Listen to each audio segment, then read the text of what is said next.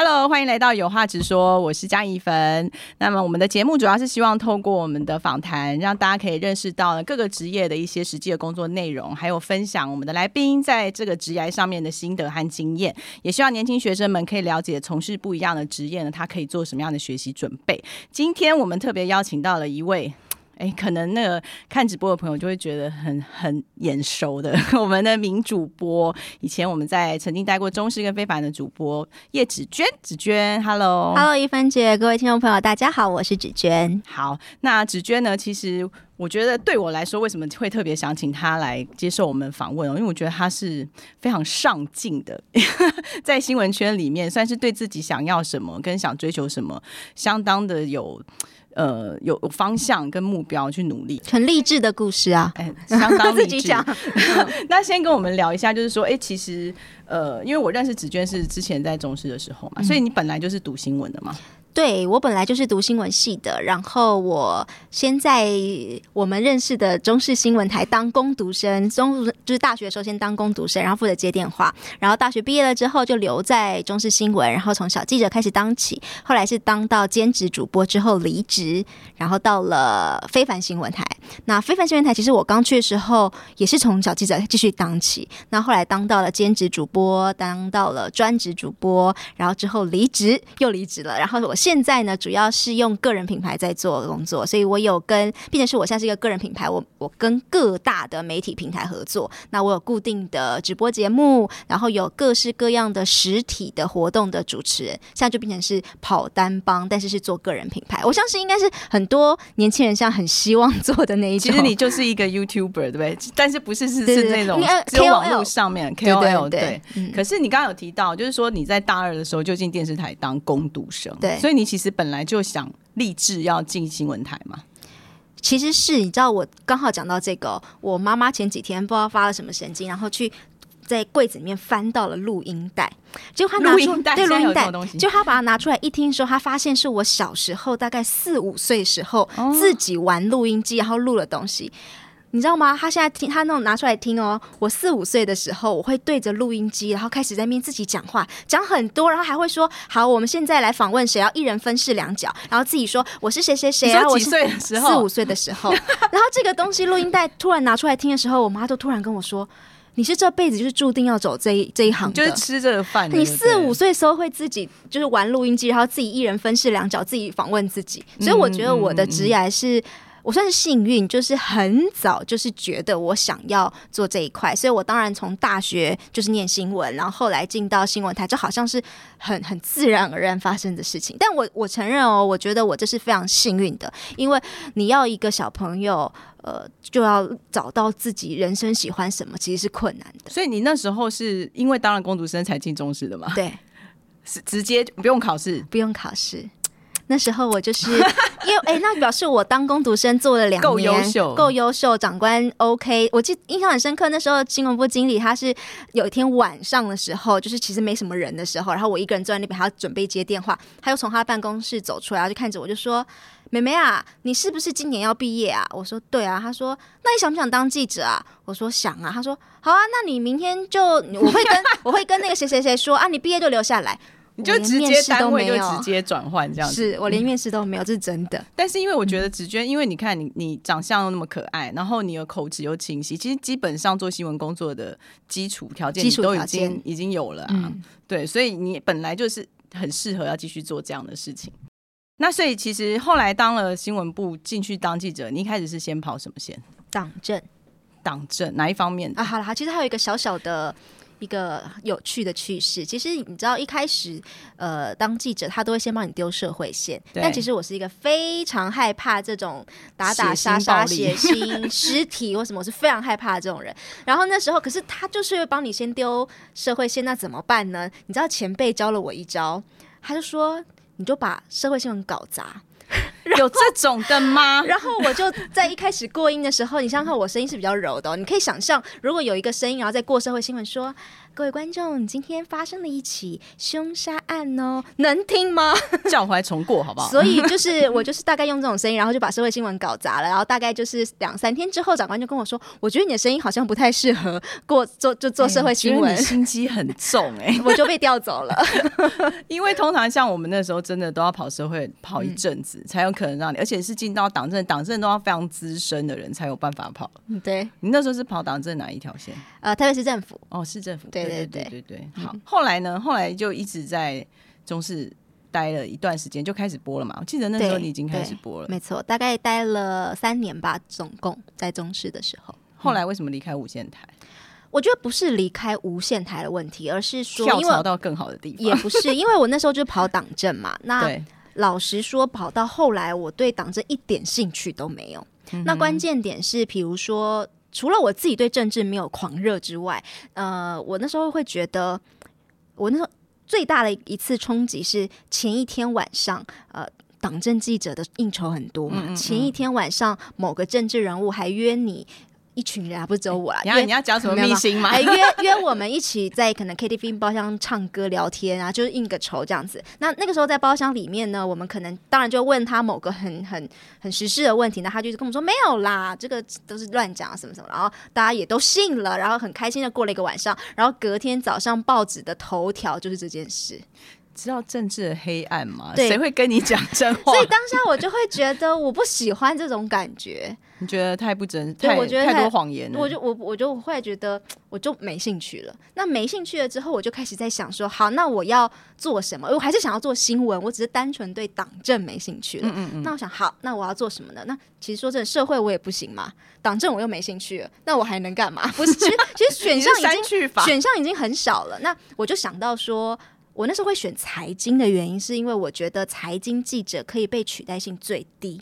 譬如说，你今天跑教育的人，今天叫你去跑交通，其实可以；你跑交通的人，今天叫你去跑消费生活，可以。但如果今天你要叫随便一个人说，你现在去跑股票，嗯，他做不来的。嗯，他有一定专业性。对，所以那时候我的想法就是，我要怎么样可以让自己可被取代性最低？所以我想来想去，我觉得那应该是财经记者吧。嗯嗯。那如果因为我想要做财经记者，那我就开始想，那我要去哪一台？那当然我要做财经记者，我当然就是去财经电视台。嗯嗯。所以后来我就选了非凡。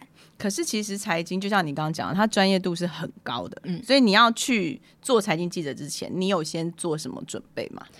呃，我大学的时候，其实除了新闻本科系之外，我有辅修这个也是财经相关的科系，但我必须说一点用都没有，就是学校跟学校跟实际是两码子事情，所以我的辅系只是让非凡当时可以接受我，好像好像觉得我有相关，但其实真的真的没有关系。那我真正开始进去的时候，呃，我记得我去报道前两个礼拜，就还没有正式上工的前两个礼拜，你很能想象，通常。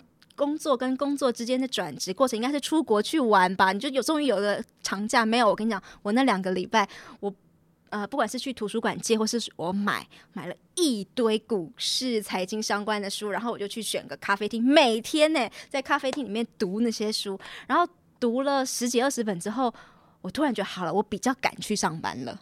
嗯，我就觉得哈，我比较敢去上班。人，那去上班之后，我记得我那时候刚开始是很痛苦的，因为真的看不懂。我以前那个程度有多低呢？就是连那种台股有涨跌幅限制，现在是百分之十这件事情，我都不知道。我是在这种零基础的情况下，然后我跑到了财经电视台去上班，其实很可怕。所以我那时候除了一开始的前两个礼拜做了一些准备之外，我开始正式上班之后，电视台九点上班。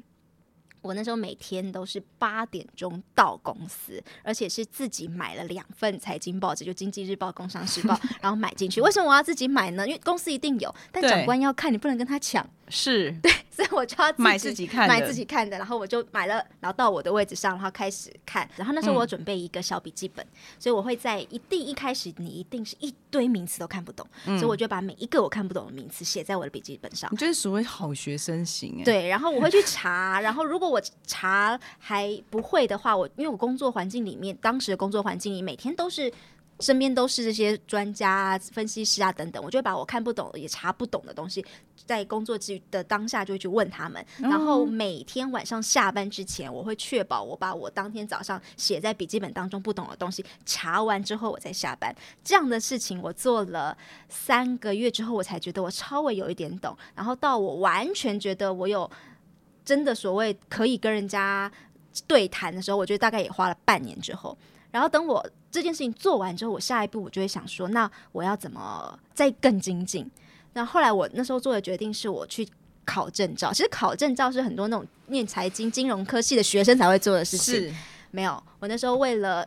我那时候想去考证照，原因单纯是我觉得你会在借由准备考试的过程当中，你会很系统化的学习。你考什么证照？我从一开始最基础的那种什么营业员，就是股票的营业员。那股票营业员还有分初级、呃高级的营业员，然后考完初级、高级，然后我还去考投信的业务员，然后去考保险。所以你以后也不怕失业，你就可以直接进入金融。对，然后之后我还最终级是我考到了证券分析师的执照。哇塞，真的是很你这样考。几个证照花了多少时间呢？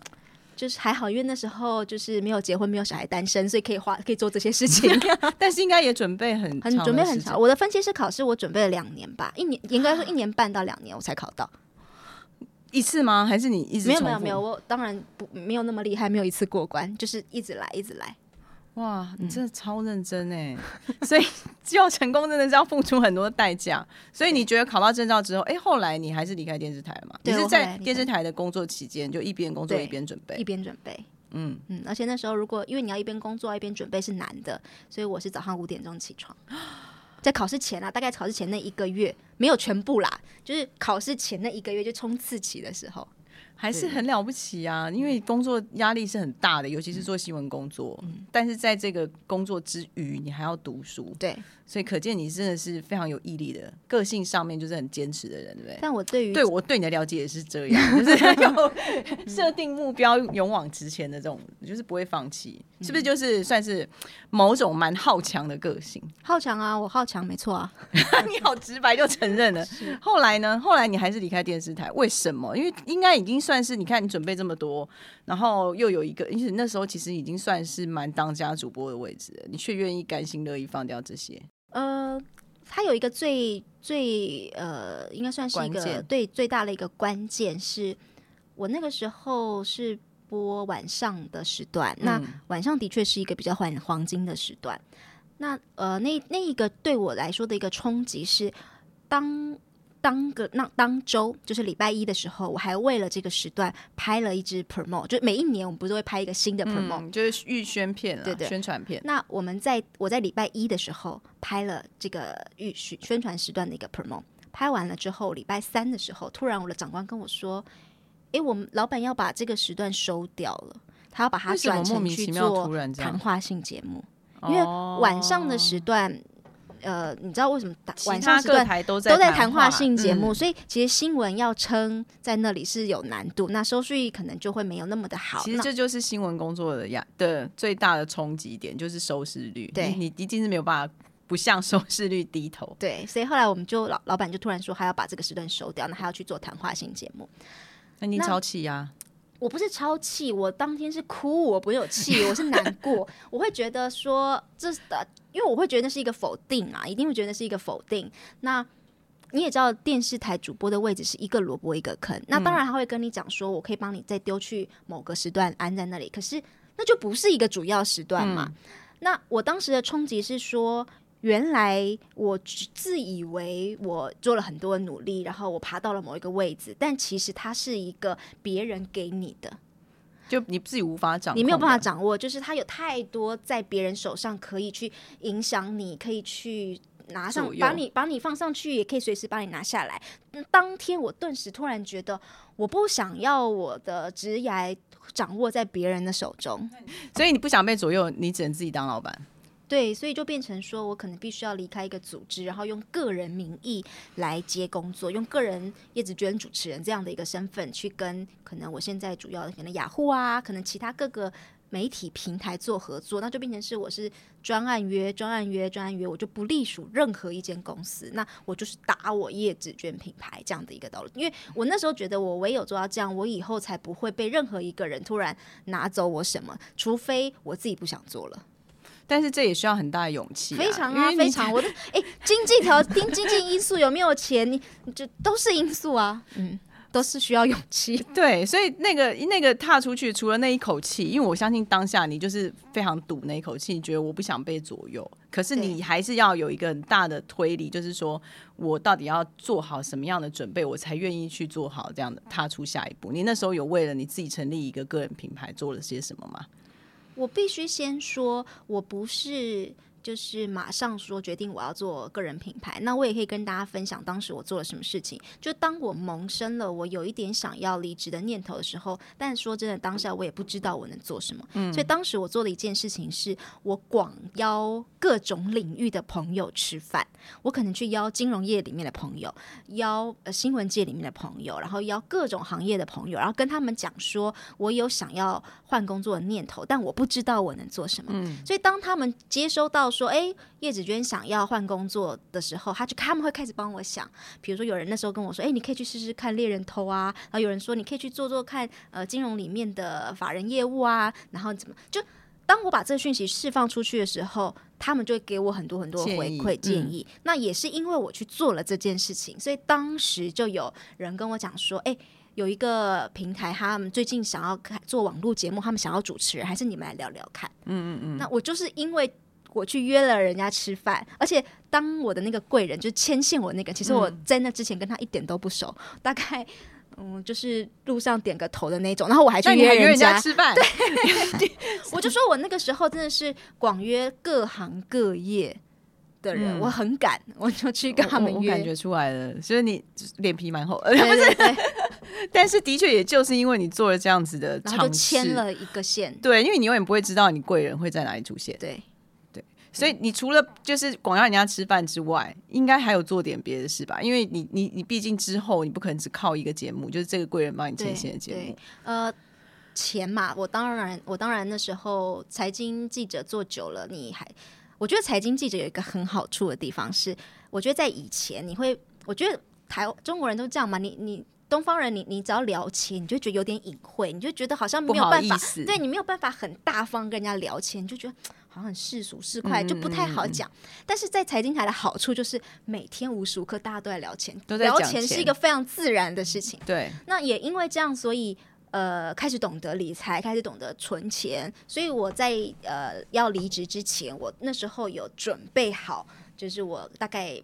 其实我只准备了六个月，老实说，六个月已经很多，我只准备了六个月我的，我那时候还有房贷，所以我只准备了六个月我的房贷，还有我的生活费，就是一个数字，然后乘以六，然后我就准备这样的一笔现金。所以我其实一开始我也只给给自己六个月的时间，我想说如果做不起来，那我就去企业里面找工作，结果你其实花多久就弄起来？你是无限接无缝接轨吧无？缝接轨。对啊，立刻就开始上轨道。因为我就是透过跟人家朋友吃饭聊天这件事情，牵线起了一个公一个一个固定带状的主持节目。那那个约一千是一年，他就先保了我自己第一年，对对，对然后再借由这个当中再往往外去做扩散。对，因为其实可能大家也会帮你介绍嗯啊，而且大家尤其网络节目，其实看到的企业主什么也蛮多的。对因为你其实现在同步也有在接一些像是单场之类的主持节目嘛嗯嗯，论坛或之类的。对而且因为你有财经专业，对所以应该更就是有需求的客户就会找到你，而且又又会互相介绍。对所以等于你现在是一个不愁吃穿的地步，对不对？我知道。但是你也知道，还是不安全感还是会有的啊，因为就会开始想啊，我前面几年我这呃两三年做的好 OK，但是四五年之后，可能也会有类似像我这样子的新鲜的人出来，那媒体娱乐圈大家都还是喜欢新鲜的面孔吧。你也会开始去担心，开始去担心说，呃我这样子的一个商业模式，我现阶段可以至少让五年可以，那五年之后呢？那你的想法呢？所以需要公司化经营。嗯哼，那我后来也开始去成立公司，那可能就要开始去想想看，我可以除了我个人品牌当主持人去接工作这种最基本的事情之外，我有没有办法创造出什么样的商业模式？是公司可以怎么样经营？我是不是要有其他的人，怎么之类的？那你现在目前有在？我现在有，我现在有，所以你现在有请人？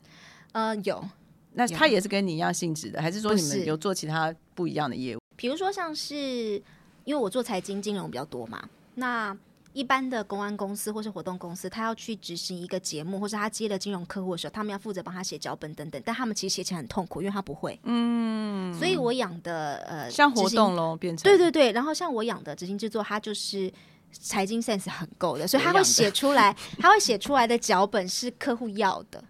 就他知道客户的需求，对，哪怕是哪怕是那个美编美术设计好了，诶，做财经的美术设计跟做一般的美术设计是不一样的哦。嗯比如说，一般美术设计它会，当然画面要漂亮，它可能有时候会跟你做了一个主视觉是绿色的，不行啊，开玩笑，绿色叫做下跌？对，所以美术呃，就做财经的美术设计，他会知道我一定什么东西都要红红红红红、嗯之类的。他其实有很多东西，他是必须要有那个 sense 在。那我下面养，呃也不能说我养，反正就是我的伙伴们基本上都被我培养到很有 sense。对哇，所以现在你已经是个公司的老板嘞，老板好。还好还好还好还好，希望大家多多赏我们饭吃。对对对，如果有需要相关财经活动的主持、对企划，对不对？我们要做节目的，对对，都可以找他是专业中的专业。对所以如果说呃，就像你再来就是可能未来生涯的规划，嗯就是往公司方面去走。对但是如果你回头来看你的这一段职涯的时间当嗯中，除了这个因为赌，其实这个赌气看起来变得也不是坏事啊，反而就是开启了你人生另外一个其实我觉得那不篇章叫赌气，那就是给了我一个诱发点。嗯嗯嗯嗯，但但但但但也的确是赌气啊。对，可是如果回头来看，因为你原本就是呃新闻系的，嗯那其实我们大家都知道，现在新闻。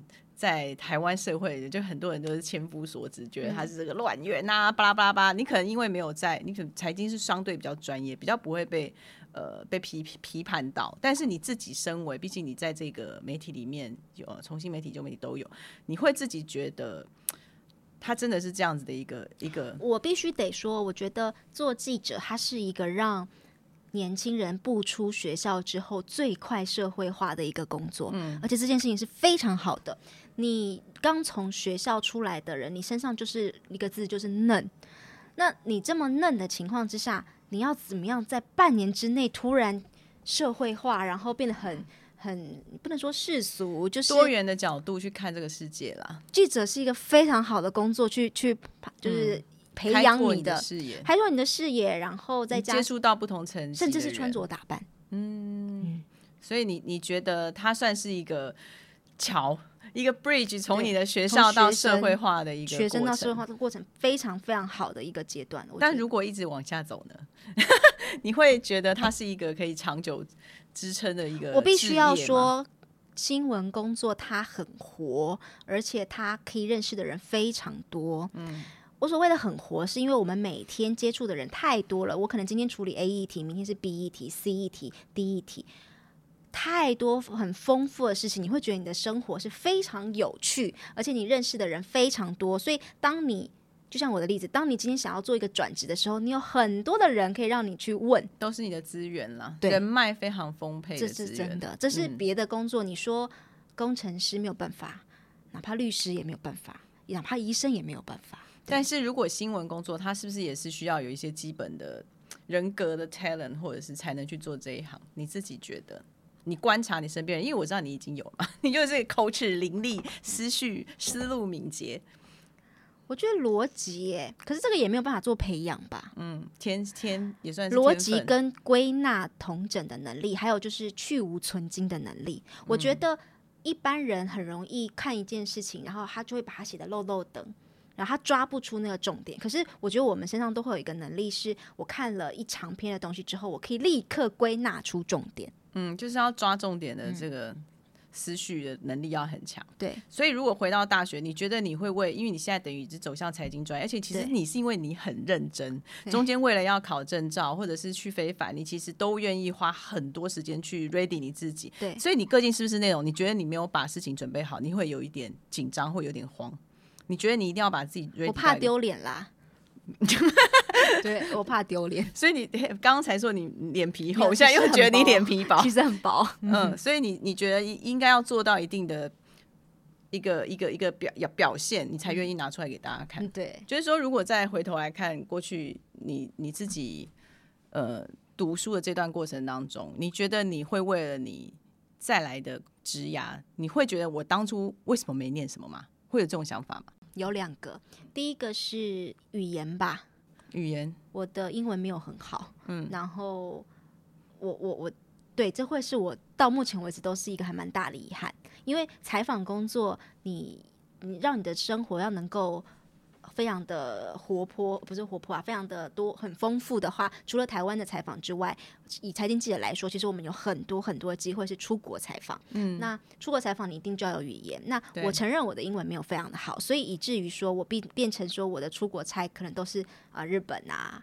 然后中国大陆啊，就是都不太需要英文，对，就不太需要英文东西，我才有办法去做。但是像我的同事，如果是英文好的那种，他就可以去出到美国啊，就是欧美差啊那种。不是，就是他因为他的语言能力，所以可以让他去带他去看更大的世界。嗯。然后我我有觉得这个是我至今都还蛮大的一个遗憾，这是其一。那其二是我没有念研究所，但我后来有一点点后悔。那我后悔的原因是，当时我没有念研究所的原因是，我觉得我就是大学毕业之后先工作，那时候都想的很美好啦，就是先工作，然后你搞定你人生到底想要干嘛的时候，你再去念研究所，你这样比较有意义。以前大学常常这样洗脑啊，不是就是你 先去工作个几年，然后你知道你自己想要什么时候，你再去读读，这样比较有意义，什么什么。结果你现在已经根本没时间去读了。不只是没时间，还有你放不下。嗯，因为你当你开始工作了两年、三年，你一定会累积到一定的对的成就。对，你你有没有还有收入？对你有没有办法说好，我一切归零，我把这个东西放掉，然后我现在去念书，然后我再回来？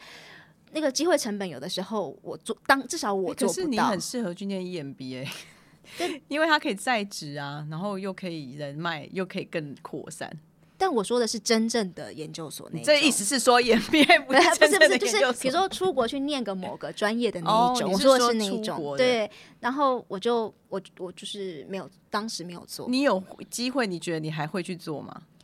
你说我现在吗？对，现在比较困难，比较困难。那你如果再去读，你会想读哪一方面的？你是会变一样是财经方面的吗？我可能会去念财经方面的了，财经方面的对。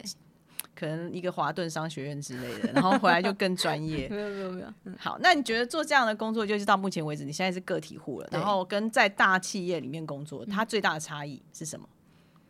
以及你一天的生活好了，你现在跟我们分享，假如你有接案子的话，你大概每天的一天的生活会是什么样的流程？嗯，因为呃，自己结案的好处就是时间你是自己排的，嗯。那如果以我就会很喜欢把工作天所有工作会集中在同一天。那如果以我今天来说，我今天就是一个工作天，所以我早上先开了一场会，然后去化妆，然后去主持了一场节目，然后下午再来这里。就是我会我喜欢把所有的工作，如果我今天必须得出门，我就把它排在一起。那其他的时间，如果我能不出门，我基本上我就不出门了。嗯，然后你就可以自己去调配这件事情。那不出门时间你在干嘛？呃，写脚本啊，然后看书啊。然后陪家人呐之类的，就做自己想做的事。对，所以而且你你上次有跟我说，为什么你要选今天？因为你你想写书，所以你现在在准备要写书吗？呃，我已经签约了，大家可以，我就是。之后会发行，是你的个人传记这种的，还是财经专业的，还是不拖财经？财经给人家的感觉就是非常非常专业，所以他需要非常多时间的累积。那我觉得今天子娟也是完全的，就是让我们知道为什么他今天可以走到现在，因为他真的花非常非常多时间准备自己。我准备了很久，对，这是因为脸皮薄加脸皮厚的结果。如果如果想给想做年新闻的年轻人，最后你觉得想给他们什么建议？呃，我有一个，我有个座右铭啦，我有一个座右铭，就是应该是严格来说是两个座右铭，一个一个是说争自己，争自己。第一个争是那个争取的争，嗯哼，然后第二个是真，就是真实真实的真。好，为什么我会我很喜欢这句话？就是争自己，争自己的原因是，就像我刚刚讲，他呃。东方人，你就是讲什么事情都会比较隐晦一点，然后你好像不太敢去去争取什么东西，然后每次有人都跟你讲说，哎，没有啊，大陆人都有狼性啊，台湾的年轻人要培养一点这种狼性。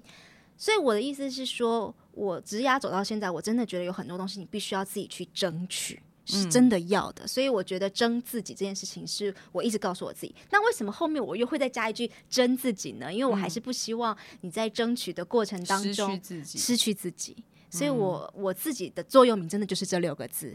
争自己争自己那个还要把那个嗯嗯要新闻主播才有办法讲清楚对要新闻主播才有办法讲清楚这样子。好那我们今天也非常谢谢紫娟跟我们分享她这么励志 励志的这个争自己的过程哦。那我们这个节目呢是由一二一青社会提供的。如果你喜欢我们的节目内容可以到 parkest 帮我们留下评五星的评论或者是在 youtube 上面帮我们按赞然后开启小铃铛才可以收到最新的一期节目的内容哦。感谢紫娟谢谢谢谢。谢谢大家拜拜。拜。